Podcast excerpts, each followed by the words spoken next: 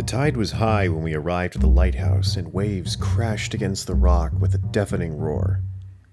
It had been some time since we set foot in the king's domain, and we hoped he hadn't taken it as a slight. Knocking on the door, we were greeted silently by Topo, and led into the dimly lit interior to see the Aquaman. Hi, my name is John. And I'm Matthew. And we are the DC Detectives. It is our job to go back through the annals of DC Comics history and chronicle the evolution of all your favorite heroes from start. To every reversible finish. Oh man, we're back. In, we're back with Aquaman. Guess who's back? Yeah, back back again, baby. Um, we're gonna talk about this a little bit more in the summary, but it's just it's something that I really enjoy about Aquaman's books is that it specifically like very much is him doing mundane shit Fetch quests. Yeah, they're fetch quests. They're like level one adventure things, and I, I just I find it so endearing that It's he like- really is just like the nice dude of the sea. Instead of judge, jury, and executioner, he's like shopkeeper, actor, and sheriff. Yeah, he's he's neighborhood watch of the ocean, Yeah. Oh, yeah. and Yeah. like he's just a nice dude. He's Superman, but in, in water, but without the like overpowered nature, and also like doing everything. So we'll go into that a little bit more um, after this, but uh, we have a we have quite a bit to cover, and actually we flip flop a lot in this one between a bunch of different titles. Uh, so Joanne, just keep up with me. Um, and it's kind of interesting. Like I said, we're gonna flip flop between I think four or f- I think four or five different books because he's just in so many different books at this time. And then we're going to end with the first issue of Aquaman. So that'll kind of round us out for this episode. So we're going to start, however, back in Adventure Comics number 282, March 1961. Now, remember, Adventure was the book that he was appearing in more frequently after showing up in Showcase uh, at the start of his career when he was being written. Most of these stories, if I'm not mistaken, were written by Jack Miller. Oh, that's why the name sounds familiar. Okay, he's the primary writer for for Martian Manhunter. Okay. What Wow. a different what a difference a character makes. I, hmm. Yeah. Uh, I mean, I'm gonna I'm gonna delve into this a little bit more later on, but honestly, I don't even know how much of it is the character so much as just animals are just cooler than powers. Oh my god, I think that's exactly what it is. Like I think animals are cooler than powers. like the thing that so jumping ahead a little bit but there's a bit where aquaman gets like a bunch actually this is when this is when jimmy olsen is uh cosplaying as aquaman effectively taking his place for a little while. Uh makes We will a way for a starlet to get from her stranded like sea helicopter to land by just summoning a bunch of sea turtles to make like a walkway. Compare that to like if martian manhunter like made grabbed a bunch of rocks and like threw out like a path for her to walk along it's like no sea turtles are just cooler than Yeah. making giant rock pathway Sea turtles, mate. Uh, Adventure Comics number 282, March 1961. Aquaman and Aqualad track down a crook who basically evades them a lot over land and tests the limit of their vulnerability on land. Remember, everyone, Aquaman can't stay on dry land for longer than an hour or else he dies, so he needs to be in some contact with liquid. And as we find, snow works, melted snow, goat's milk, and uh, radiator fluid from cars. Uh, just a few things. It, it, basically, it's like as long as it's liquid and has the base construction of water being its primary, you know, component, it can keep him and Aqualad alive. They don't need to drink it; they can just like splash it on their face. It's very specific. Uh, again, just a slight recap Aquaman is kind of stronger than a normal human being. He can withstand the crushing pressures of the deep. He can swim incredibly fast. Um, he can communicate with fish and speak underwater to Aqualad. He can get fish to do his bidding as he is the king of the sea question mark um he is half atlantean half human just a recap of the abilities that aquaman has um and also the vulnerability of having to be on land uh for over an, hour kills him We move on to showcase number 31, March April 1961.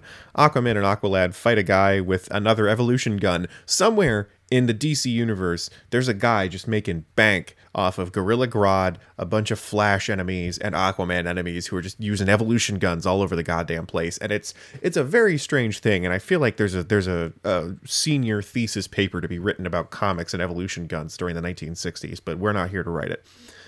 Adventure Comics number 284, May 1961. A man disables Aquaman's army of fish by changing like a large section of the ocean into freshwater. And a lot of the ocean creatures can't live in freshwater, obviously, because they're there's a seawater fish. And I'm like, that's a lot of work just to disable some amount of fish. And you forget that he can also affect birds that are water adjacent. I, I say sea life, and I mean like he can communicate and command sea life to do his bidding. We're also talking like seagulls, water buffalo, uh, I'm presuming herons, uh, you know, things like that, pelicans, albatross. Um, it's kind of a broad understanding of what creatures of the sea are at this instance. If it has to do with water or has water in the name, it's likely something that Aquaman can command to do something. I would have drawn the line at water buffalo, but we saw early in the coverage of Aquaman that he can command a water buffalo. but I didn't write the character. That was a decision. Um, and Aquaman, of course, and Aqualad uh, just disable the machine that is converting things to to fresh water by putting like little scuba outfits on the gills of their finny friends, which I thought was amazing. I was like, that's so good. I was like, that's a that's a pretty sweet Q gadgetry from from the Q branch there, Aquaman. Good for you. And they have like it's a shark with like scuba tanks over its gills, and it's like swimming through fresh water. And I'm like, that's dope. I like that a lot. I don't know where he got it, presumably from Atlantis, but like we never we never see him make it. We never see him fabricate any of that stuff, but he has it, and it works. I want to say there was something about like an outfitter that he works with, just like, oh, this is Possible. a guy who makes normally like scuba stuff, and he did a quick rush job. Yeah, But fundamentally, yeah, it's we're very. yeah we're gonna see uh, that a lot. It it feels natural that he has access to these resources because he's doing things for so many people, and the Yeah. things that he asks for are not super science. It's just. Uh, the kind of thing you can imagine someone MacGyvering over an evening. So it kind of Yeah. feels like I could imagine him just like knocking on the door of someone who runs a scuba shop uh, somewhere like outside Boston and just like, I gotcha. Yeah. Showcase number 32, May, June 1961. A thief drinks a potion that turns him into a large ocean creature, monster, man, kaiju thing. And he wreaks havoc and steals a bunch of stuff. And Aquaman and Aqualad are powerless to stop him, but they trick him into drinking the antidote by pretending that they've been defeated. And once he drinks the antidote and he can spend all of his money because no one's going to do business with a giant monster, I guess, um, they arrest him. Detective Comics number 293, July 1961. Aquaman and Aqualad deliver maritime newspapers to help a guy out. Straight up, they just, it's a whole issue of them delivering news specifically for maritime news. Like, you know how in your local town you had like the Times or the Register or what have, whatever your local, you know, like if San Francisco Chronicle, the New York Times, the LA Times or whatever. You've got those major papers, but then like you get the smaller paper that your local community puts out every Thursday that's just covering community events. I feel like that's what the maritime newspaper is. Is like, hey, this is basically for anybody who hangs out at the docks to like know weather patterns or like what fish are in season and things like that. I don't know why I'm explaining this. I just find it's a fun little anecdote. It, it definitely feels that way. It feels like reading the Sunnyvale Sun, the Sunnyvale Sun, where the text is a little bit too big. Uh, it honestly, you know what it is? It's. I just realized why the text always seemed a little larger. It's so that people who are older can read the local news. Yep. Yep. And uh, yeah, so he just literally um, delivers newspapers. Um, also, this is the first ep- uh, the first issue of Detective Comics that Aquaman appears in, which we mentioned uh, a couple of Superman episodes ago. Um, that Aquaman has started appearing in. Uh, no, it was in uh, Martian Manhunter. So this is when he has started to appear in Detective Comics as another story within there. He has moved out of Adventure Comics, presumably because maybe he's doing better. Then we get into showcase number 33, July, August 1961. Aquaman and Lad go to Venus to help out uh, some Venusians overthrow a tyrant who has taken over the city slash the planet question mark um, they notice uh, a ufo kind of landing in the water and they uh, confront these venusians who are like hi we're just trying to escape a tyrant on our planet. We mean you no harm. We just want to have like a tiny little bubble sort of atlantis city that we have. We promise we'll keep all of our uh, venusian creatures and sea creatures at bay within our bubble. We're so sorry if there were any problems and aquaman and aqualad. Like oh wow like we'll help you out. Like not a problem. The ocean's really huge. You seem like chill folks. And then the Venusian tyrant finds them, brings them back to Venus uh, with a bunch of also like Earth maritime creatures as well. Um, and as they are in on, Venus at this town or city as it is, uh, because apparently Venus is the other aquatic planet in our solar system. Um, not a not an astronomer. Uh, can't verify the validity of that statement. Cannot cannot confirm or deny whether or not Venus is a primary liquid or ocean based planet. Fairly certain it isn't. And if it is, it's not going to be ocean that Aquaman or Aqualad can probably stay, stay alive in due to its proximity to the sun. We're not going to talk about that. We're going to just gloss over the fact that this is probably boiling water uh, that they're in that they would die in. But, you know, fuck it. Um, and they help the Venusians overthrow their tyrant. And the Venusians are like, "Hey, thanks, man. Now that we we're no longer under the oppressive yoke of the sky, we'll stay on our planet, but we'll help you get back to yours." And they're like, "Oh, thanks, man." And uh, presumably, the ocean creatures from Earth were brought along so that Aquaman could command some other creatures to help them in the fight because he couldn't command Venusian creatures because he's not the king of their seas. Go so figure. that's actually an interesting thought. Like, I wonder if we're going to end up there's definitely going to be more sci-fi stories with Aquaman just because that's the way all of this is trending right now. I wonder if in future stories he will be able to control alien sea life.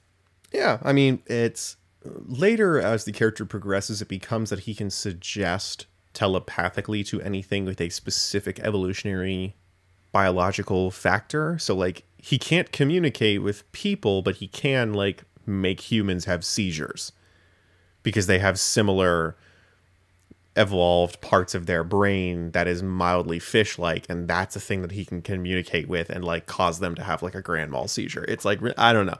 Uh, moving on to detective comics number 294 august 1961 a criminal creates mechanical sea creatures and uses them to commit piracy and aquaman and aqualad are confused at first by machines that are very poor facsimiles of ocean life but they get over that fact very quickly. And stop him we're now going to jump to our our uh, next new title that Aquaman appears in chronologically. Superman's pal Jimmy Olsen, number 55, September 1961. He appears for like two panels, maybe four. And it's Superman approaching Jimmy Olsen saying like, "Hey, uh, Aquaman and I have to go out of town for a while to do a thing on another planet. Uh, we're gonna give you Aquaman's powers so you can cover for him." And my first thought was, "Where the fuck is Aqualad? Why aren't you talking to him?" Mm-hmm why aren't you why aren't you going to Aquaman's sidekick who literally is with him the entire time all the time and just being like hey if you need any help here's a Justice League communicator but screw all that it's a Jimmy Olsen book so yep. Jimmy's the most important person and we're going to forget that another young individual exists in the universe and we're just going to give Jimmy Aquaman's powers through a helmet that Superman makes so Superman's just got a helmet that transfers people's powers to other people that wear off over time. That's ridiculous. Um, some lovesick sea monster madness ensues, uh, where a lovesick sea monster tries to impress Jimmy by do by mimicking him on a large scale, which of course causes destruction and mayhem. And then Lori Lemaris is like, "Oh, you idiot! Here's some Atlantean sea creatures to like." Put that one back in its frozen glacier thing, whatever, and all is well. And Aquaman and Superman come back. They're like, "Hey, is everything okay?" And he's like, "Not really. A bunch of stuff got broken." And they're like, "Well, we're never doing this again." And that's the end of the story. Um, Detective Comics number 295, September 1961. A guy pretending to be a sea hermit is really using his houseboat to kind of uh, harbor some fugitives as well as himself on open waters and international waters to outlive a statute of limitations for a crime that they committed. Now, that is actually the most convoluted plot we've seen. And also, I guarantee that's probably some dime novel uh, airport fiction book that you have seen, which I honestly would read. because I think it's interesting. And he pretends to have like a curse on his, around his houseboat that is manned or manufactured by the people who are in the hull of the houseboat. Um, but the thing is, what really got me about this story was what his houseboat looked like. It looked like a trash barge with Oh, an yeah. honest to with an honest to god house on it. Not like a square boat with a big motor that was very wide that had multiple rooms and what have you. It looked like a fucking barge that someone just plopped a Sims house on. Yeah. And I'm like, that's not a real thing. I was like, that's just not how that works. It had a chimney and everything. I was like, that's somebody doesn't know what a houseboat looks like. that was just what they were told to draw. I'm like, that's not structurally sound. Like that can't be how like there's a reason our our houseboats don't look like that. There has to be. Regardless, it was just dumb and I thought that was worth pointing out. It looked very out of place. It was like that's not what that looks like, right? Like that's that's fake. That was a mistake. Um Detective Comics number 296, October 1961. A guy dressed like a quote unquote demon. We'll just say the creature from the Black Lagoon. He looks like the creature from the Black Lagoon on a sea-doo. Or or like a seahorse that looks like a sea-doo. Or a sea-doo, sea-doo? rather that looks like a uh yeah, like a jet ski.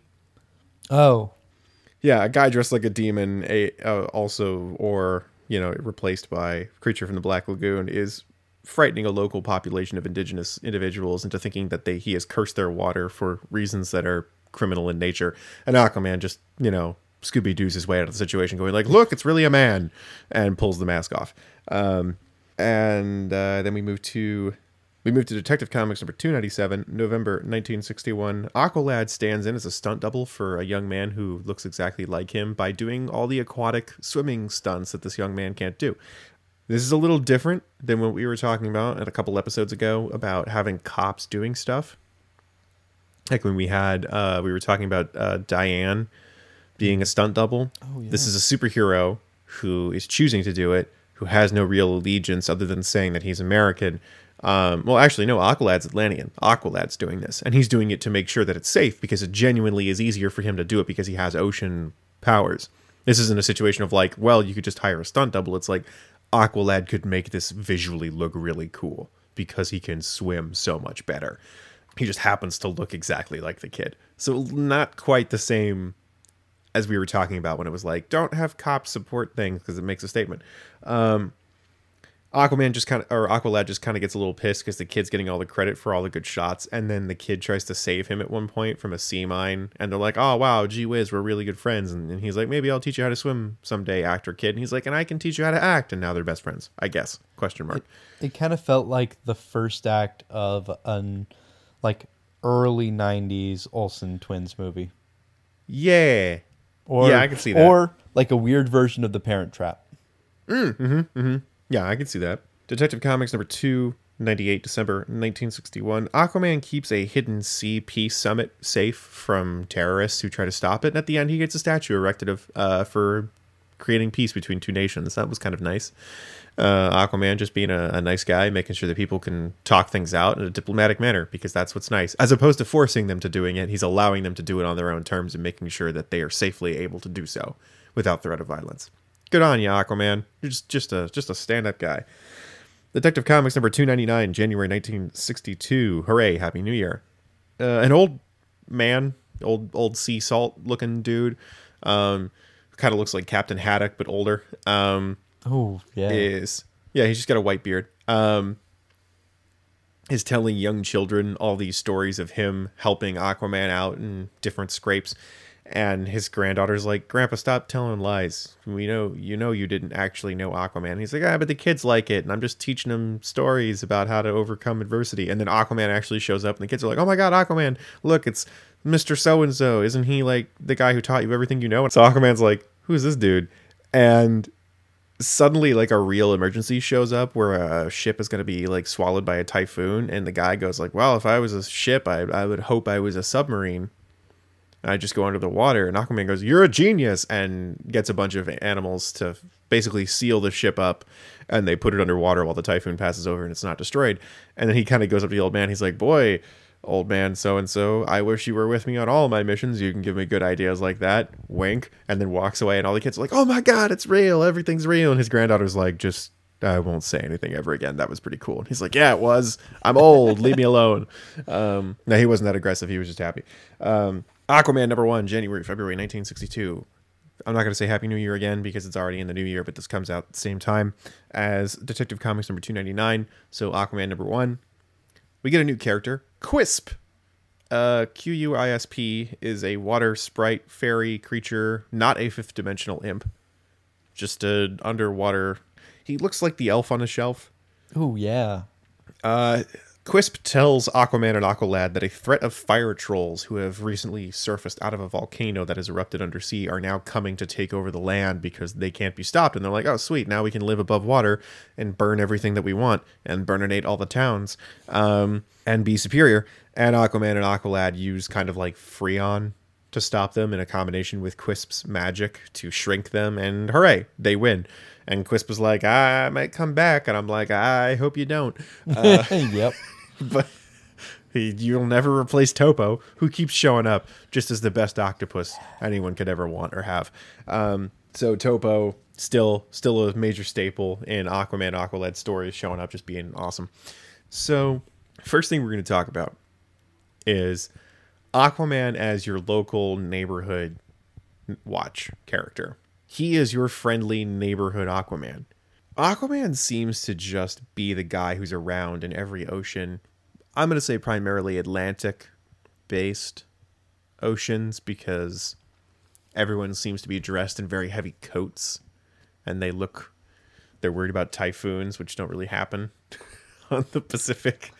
Um, I have no idea if that's the case. uh, they uh, you can get a typhoon in Florida, I believe, or hurricane at least. Um, I don't know that I'm not really sure the difference between a uh, hurricane and a typhoon, but tropical storms are more regular um, on the East Coast than they are on the west on the West Coast. Anyway, um, I just like that Aquaman seems to be so well known for just helping folks out that, like you said, someone was willing to just like do a quick rig of scuba gear to co- to have salt water in it, and it really does feel like when you watch the Justice League movie and you watch the Aquaman movie, there's a definite feeling that Aquaman is an established character in the sense that the locals know who he is and they just treat him well because he helps them out. And this kind of feels like the start of that. Where folks are like, oh, hey, Aquaman, or like, hey, Aquaman, could you help me deliver papers? Or, oh, thanks for saving us, Aquaman. Could you give us a tow to to ma- to the mainland? Or like, oh, Aquaman needs my help. What can I do for you? Like, he just seems like it's it's big man on campus without the ego. He's the nice guy that everyone likes because he does things for everyone. And in return, people like do him a solid. And we talked about this earlier in, in in our coverage of Aquaman, how it's like he seems to do just like work for people. Like we made that joke where he's like checking his email to like look for jobs and gets like, you know, bills. He genuinely seems to just be doing odd jobs for people in a way that when Superman does it, it genuinely seems like a waste of his powers. But when Aquaman does it, it's like, wow, you're doing them a solid. You know, Superman building an orphanage in 10 seconds seems uh, like, why are you doing this? This is kind of mundane. If you're doing this, why aren't you doing this everywhere for every building? Versus Aquaman, it's like, oh, that was really great. Like, yeah, you saved that ship from being destroyed. Or you delivering those things for that guy could only be done by you because of your ability to command the ocean creatures. Or stopping pirates is a big deal. Or saving sailors from being drowned. Um, and I wonder if that has to do with how confined his power set is and how confined his area of operation is. I think there's a couple different pieces there. I think I think it's in part because we don't have the same associations of awe and scale with Superman and as we do or uh, with Aquaman as we do with Superman. And I think it's also that we don't have that power creep isn't even the right word, but the powers that Aquaman has are extremely localized in other things. Uh, specifically, like he can get a bunch of animals together, and he can clearly like he can influence them in ways to like have wide-reaching effects. Uh, like there's a sequence where he has a essentially like a Morse code like lantern network that just like pings like sig- uh, like uh, like signal fires. Uh, it's it's the uh, Gondor calls for aid moment, and it's clear like that has some range, and he calls animals from a long distance, but it's extremely localized within like he gets however many whales, and they're there with him. He brings them to him. We don't see him like from a distance masterminding anything. So you and additionally like him personally, he's basically like a Batman. Like we don't see him have anything beyond like a light grade of strength. Like not we're not even talking uh, Spider-Man super strength. We're talking mm, Yeah, he's stronger than your average dude. Like Yeah. he's probably peak peak um professional athlete. yeah. I would imagine he's pretty strong if he's swimming like that all the time anyway. I mean, he's going to be normally stronger than other people because he's swimming so much. And if he can swim at the deep depths of the ocean, I'm going to give him also just stronger than normal strength because if he's swimming at that pressure, he has the ability to do it. We don't see him doing anything super strong, but I'm going to give him that power just because I'm like, you have to be just to be able to do that. Yeah. Uh, you know what? He has the same level of super strength as, say, Wolverine. Yeah, yeah, I'll I'll give you that. Like, It just because Wolverine has to lift his bones because they're all made of metal, you know, and so he gets buff. Yeah, no, I'll give you that. Uh, absolutely. Yeah. And, Um, and then just the other side of, in addition to in this moment, his powers are enacting themselves in very scaled down ways. And also, yeah, we don't have the association of Superman being like Superman. I, we're in a bit of an aberrant period right now with Superman, I believe. And by right now, I mean the period that we're reading in, where he is the Boy Scout sheriff, the guy who does all the stuff. Uh, he he is the guy who will, or at least Clark will, take the place of another reporter for a week.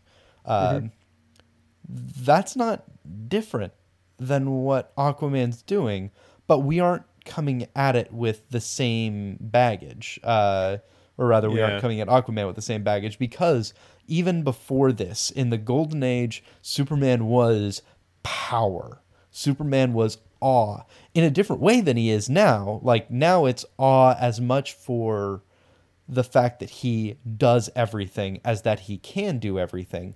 But there's no question like Superman is a character that we approach in a way that is big.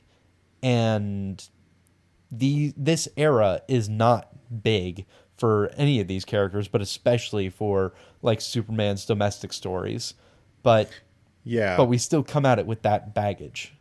The scope is there, but it doesn't have the same accoutrement of epic. Superman sneezing away a solar system is a Oh gag. god, that's right. It's a gag do because it's done in a that. panel. It's done in a panel versus it's a whole page of him destroying planets with a sneeze. As with Aquaman, him commanding a pod of whales is pretty substantial. You know, the panel in which that's occurring is like a big page long, you know, uh horizontal panel of him like getting whales to weigh something down or make a runway for a plane. He's not doing small things, you know. He's doing large scale plans with these creatures. It's just not it's not galactic level cool. It's wow, on Earth, that's pretty dope. And it and it makes a case for him in the Justice League because this is a thing that only he can do. As if you if you're doing the we need someone who's good in, this, in the air, who's good on land, who has really strong powers, and we need a water person because frankly our planet's two thirds water. It makes sense to have him. I'm gonna throw another bit in there. The fact that it's not he's not doing these things, these actions through some indefinite power, but through animals, through things that we know. We have, at least in this era, we grew up watching like National Geographic stuff. We grew up watching Blue Planet, uh, Kratts Creatures, Zoboomafoo. Like we know the size of a whale, and you tell me someone is commanding 12 of those at once to do a thing it's like Yeah. oh that's power but it's Yeah. also super grounded so it makes sense that he feels powerful but also mundane Yeah, it's honestly the same level of impressive as Wonder Woman. yeah Wonder Woman just has, happens to be doing like fantasy things. yes that's the word for it Yeah, she's doing fantasy sci-fi because she's dealing with giants and aliens and things like that. And Aquaman is helping people. It's more impressive because we have a we have a frame of reference. yeah It's fantastic for Wonder Woman and Superman because it's aliens and it's space and it's you know s- you know surviving explosions and dealing with you know giant creatures versus Aquaman. It's like I've seen a storm. I know how scary that is. Watching someone, you know, save a boat in a hurricane by commanding a bunch of sea creatures to pull it below the waves before it gets destroyed. That's cool. Because it's it's it's a frame of reference. And I think that's an interesting way of looking at him. Yeah, sure, he can't stay on land for an hour. But what he can do is really interesting. Um, before before we jump into the next point, I also want to just make a point of saying every single sailor talks like a pirate.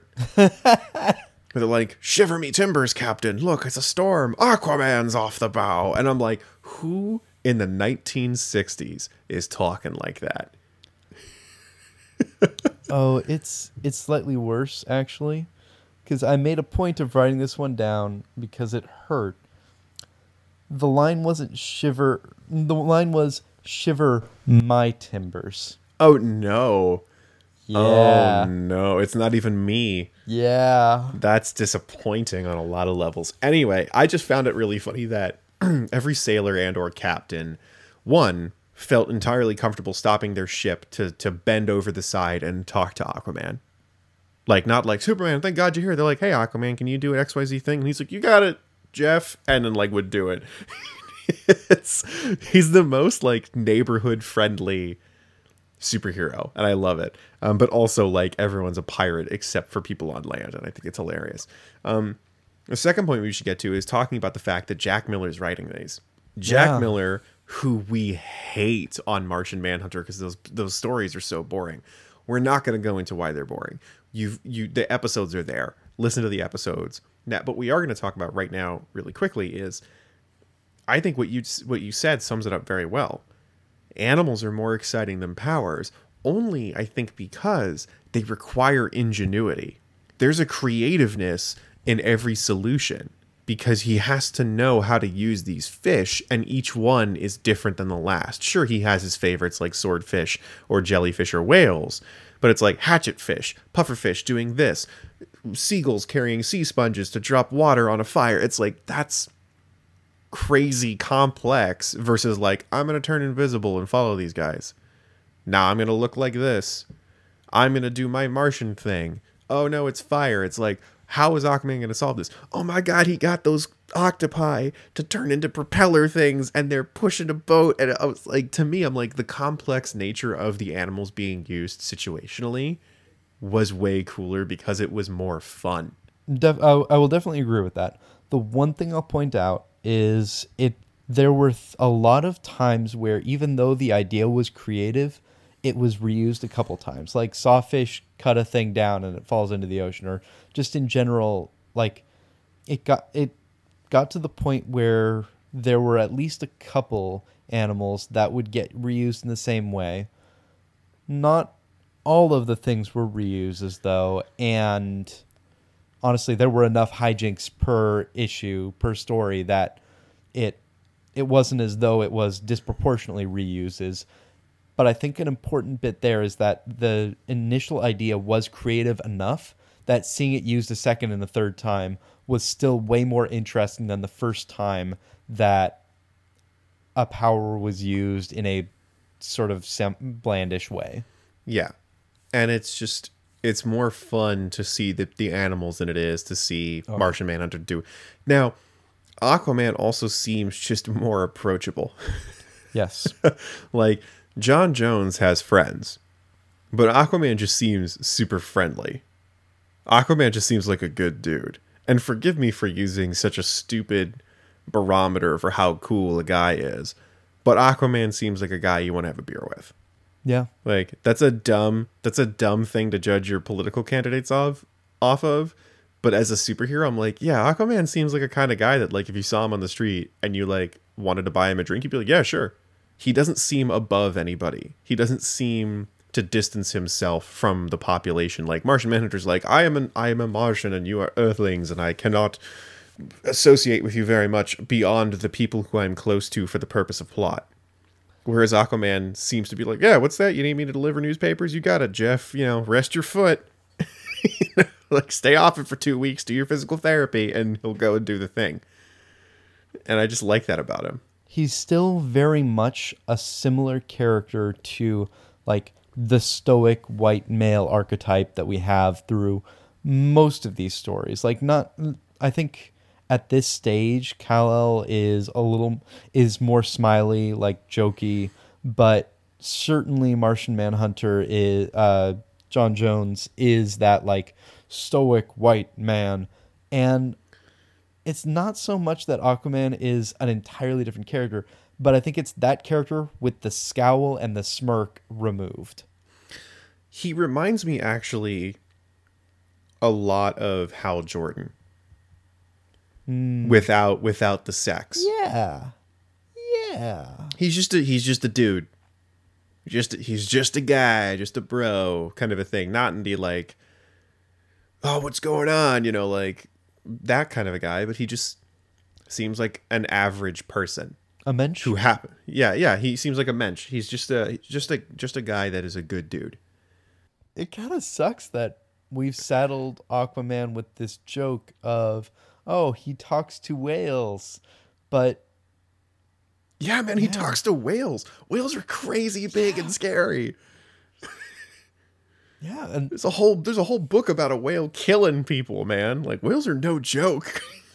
like to some degree it feels like like the modern versions of aquaman have almost been aquaman apologists in Yeah. in the sense of oh let's not over not hideously overcorrect but definitely overcorrect a bit towards the side of a little grim action uh uh i don't talk to fish i dominate fish but talking to fish is really cool you know what it Yeah. is we we need something that is a little more serious than beast boy but that kind of playfulness not, not even the playfulness just like yeah We have that. I I'm do. cool It's- with it's- I'm cool with the slightly dorky side of being the animal hero. We we have that. It's Animal Man. You know what? Yeah. It's Buddy maybe. Baker. I- You know, and that we'll eventually get to him in, in the Bronze Age, but that's an Alan Moore character. Oh. Yeah. Animal Animal Man is I get animal powers. That's my thing. it's and and there's nothing wrong with that, but I think you're right. I think you're onto the idea that he it's it's not removing the camp of the situation so much so as it's not focusing on it. Mm-hmm. Can we just like take a moment to acknowledge or make clear to the listener how great Topo is? Yeah, it's a fun it's a fun thing. Like it's like Krypto. Yeah. It's just Krypto, except it doesn't except Topo doesn't talk and it's not overstepping its character need. Yes. Uh, I think that was one of the things that we called out. I guess this was the first episode that we did in the Silver Age, which, wow, that makes it like, what, a year and a half ago. But we called out then that one of the reasons Topo worked so much was we didn't get a ton of focus on him. Yeah. He shows up and is there either in the background uh, and then has like one or two good panels an issue. It's not the focus of the situation. I I, I agree. Yeah. And Topo is like has cartoonishly big eyes and I I think we gotta we gotta come back to the inherent coolness of a lot of sea animals. Uh, because I do think the fact that Topo is an octopus just makes him cooler than Yeah. Krypto in a lot of ways because Krypto's a dog and he's an octopus and the idea of an octopus holding like four like knife grinders is so It's good. pretty funny. Uh, Oh, that man, moment there's- where it's just like I just want a visual of Topo holding eight knives at once. I just want that. Topo ain't fooling around, man. Topo Topo's Topo's from the mean streets of Atlantis. He'll find you. He'll he'll take you out. and anyway, I I know I have dominated much of our post summary here, but do you have notes? Have we covered a lot of your notes, or have we not even touched them? We've covered pieces of it. Uh, Okay. So other th- other big things. Um, yeah, we we talked a lot already about how sea animals are just kind of cooler than bland uses of powers. Uh, your point that this was Jack Miller writing this as well really brings that home for me. Like I think it is both sea animals are cooler than land animals in a lot of ways, and animals in general are cooler than just ungrounded powers, especially when we're frankly dealing with power sets that are usually meant to be fantastic. Like X ray vision, for whatever reason, the powers that we see mostly used in this era feel a little more airy, ethereal, a, a little more untouchable because I think partly because they're not as scienceized. This isn't an era of power levels. This isn't an era of scouters. This is an era where Superman just X rays can do a bunch of things, and there's no clear limitations on it. Uh, there's no sense of like, oh, this is too much for me to handle. It's not.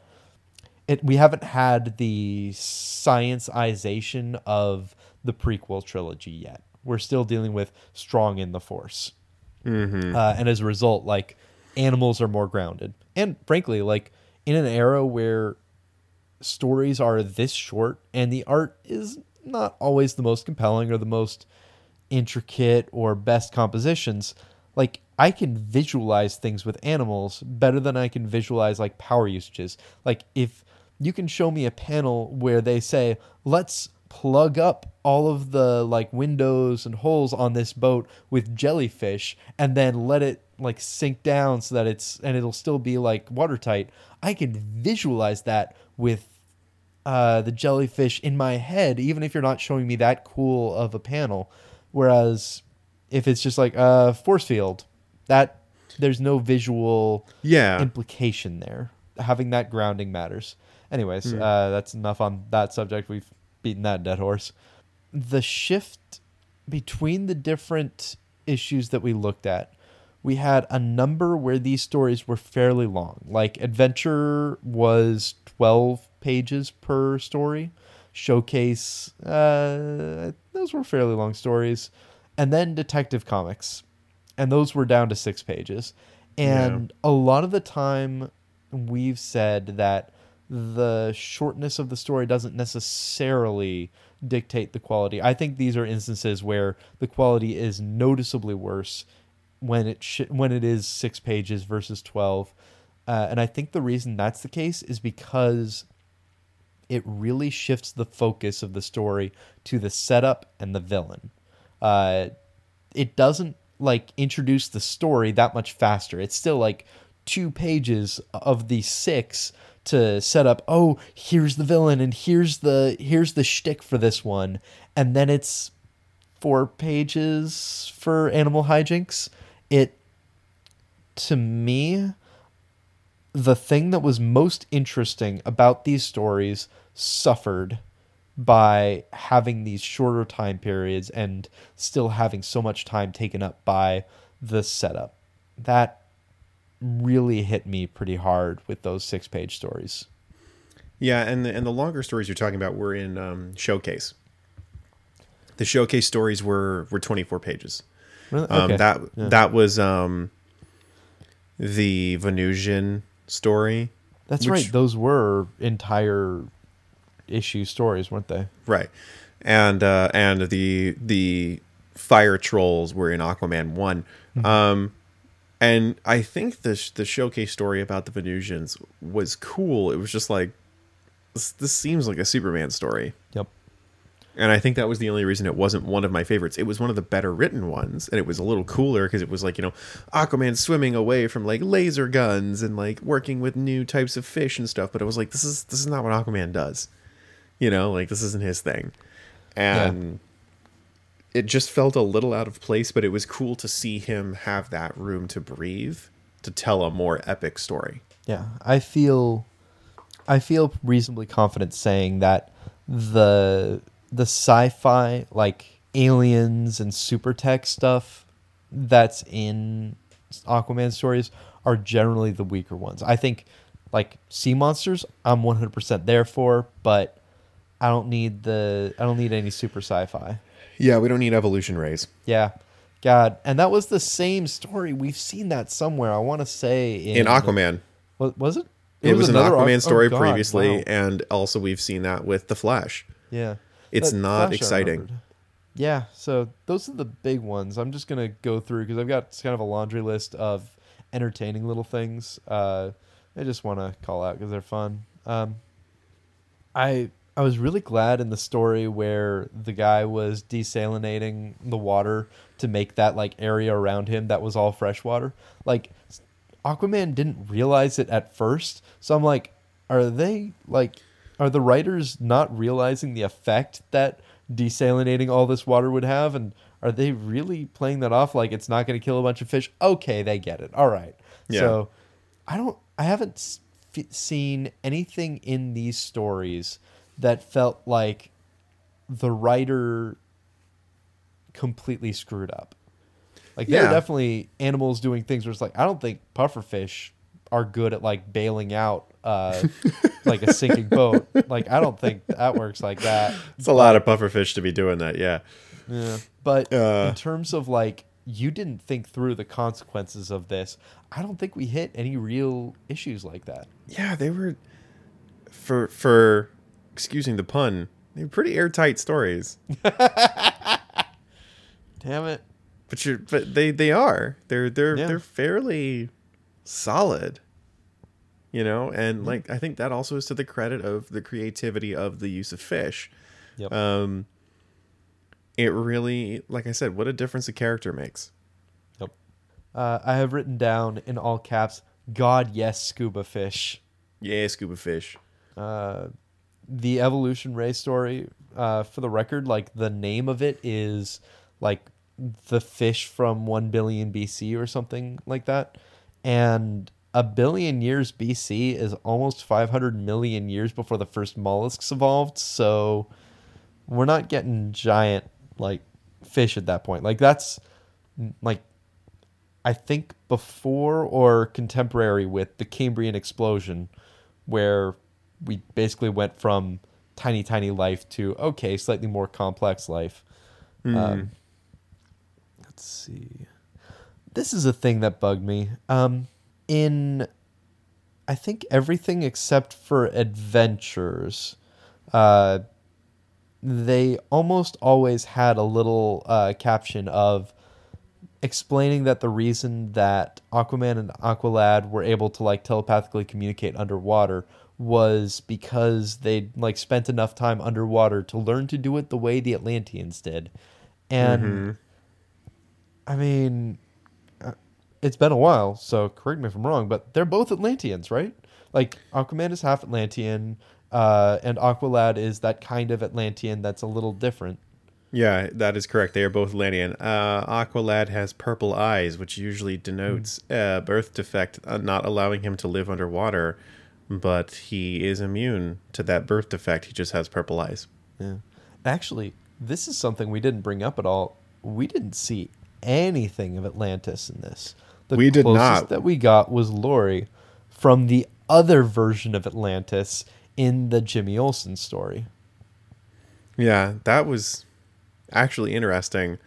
Uh, now that you mention it, I I kind of wonder if we're going to see a trend towards like the consolidation of concepts, uh, where like I su- it would be very easy for them to co-opt uh, Lori into like an amalgamated version of uh, Atlantis. yeah, which honestly, I would I would like to see them start to streamline their universe into a more cohesive world.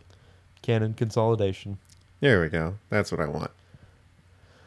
A lot of the animals are a lot of the monsters specifically are really pretty cool. Like there's the construction fish that the Venusians have. Like there's just a giant fish with a big old shovel face. And Yeah. that was awesome. That was Uh, cool. The I think the devolved monsters are pretty cool from when there's the evolution ray. Like there's like a narwhal that's the size of like a kraken and i'm just imagining like seeing instead of like a giant like megalodon shark fin in the water it's just like no there's a giant spike there's another one that's like basically a flying fish rodan Uh, just yeah, that was not- right. Yeah. they're not the most imaginative but they're cool i just like those monster designs Yeah. What else? Uh, worth noting, uh, the story where the guy transforms himself into a red sea monster and then eventually takes the antidote, thinking that uh, Aquaman is dead, and it turns out he's not. Uh, he's basically an aquatic version of the big red monster from Looney Tunes, and I'm okay with that. What's the name of that creature? Uh, Gossamer. It's got a name. Gossamer, that's right. Yeah, because I looked it up. I'm like, what? Okay. I was gonna say Sweetum, but that's the big monster guy from the Muppets. Uh, there's a great panel. Like the octopuses are just like MVPs in this. The octopi and the octopuses are strong enough to be like propellers. The octopuses are strong enough to throw rocks underwater. And there's a great panel of them just like off panel, like Topo surprise attacks uh, two Venusian guards. And it's just like it's the classic panel of like tentacles from off panel like wrapping around the mouth and grabbing like the body and just like one of those like animal or monster attack kind of things. So it's just like it's just i like i like i like the animals in this. It just makes me Yeah. happy. Uh also on venus there are gold kelp forests and it's super cool like honestly they it seems like they kind of they might be like the flowers at the like top 10 feet of the kelp but as native californians especially like i grew up going to the monterey bay aquarium so Yup. like a gold kelp forest sounds fucking awesome Kelp Forest is my favorite room. Mm, nice uh, I- i mean outer bay for me but uh, what else do i have there's also just a great bit where the where aquaman in the course of trying to dissuade a plane from attacking uh, the peace ship uh, he gets a bunch of squids to just ink the hell out of this area of the water. And then he gets some uh, whales to come up and like blowhole just spout a whole bunch of the ink up into the windshield of the plane. And so it has to break off its strafing run. It's just you were talking earlier about creative use of animals and that yes is that Ingenuity, man. It's it's surprising to see how creative a writer can be when given the tools to be creative. Yep. And I think I, I should have brought this one up earlier because it's a great example, but the entire issue with Quisp, Quisp, Quisp Quisp with a uh, P. is a such a good example of this because you have chunks of it where it is the animal powers and then there are chunks where they are shrunk and they're shrunk for an entire chapter of that story and that's a whole different thing. Uh, and then there's quisp's uh, powers and the way it interacts with different things. Like you have a bunch of different power sources on display in this story and it really showcases how much more compelling the animal powers are than oh you're small so you have to be inventive and you're small. Oh you have magic powers so yeah stuff happens. And one last thing because it just it struck me and i loved it. Uh, i think this was probably uh, a lettering issue, like someone wrote a C instead of a G, but the monster that Jimmy Olsen uh, it has like imprint on him uh, says the sound effect glonk glonk clonk, And that's just my favorite playground game from now on. Uh, you said that was it for you? Ça c'est tout. All right, recommendations. I have been cooking a lot out of the Bob's Burgers cookbook. Uh, and it is really fun, and I have liked the burgers so far. Um, I have made the I've created a Munster burger and the onion tended consequences burger. they are both very good. Um, I look forward to making more, but it is a surprisingly I mean, like it's not hard to make burgers, but these are good burgers. Like the onion tended consequences burger is a bunch of grilled sauteed onions, or rather sauteed onions with goat cheese on toasted buns and uh, fresh spring mix salad on the bun as well. That's really good. like I was really surprised by that. It's just it's also it says like it, all the burgers in the book are the burgers of the day in different episodes. So at the top where it tells you what the burger's called, underneath it it says what season and what episode it's in. Nice. So you can go back and watch it and whatever. And I just think it's fun to like mess around with them. And my family got it for me a couple Christmases ago, and I've been cooking from it finally, and it's it's good. It's fun. So if you have a desire to cook burgers, um, instead of cooking the same type, you could experiment with like different types of cheese and what have you, and you know greens or accoutrement on your burger. And I think it's fun too if you eat burgers. That is, I imagine it probably tastes fine if you are eating vegan burgers as well.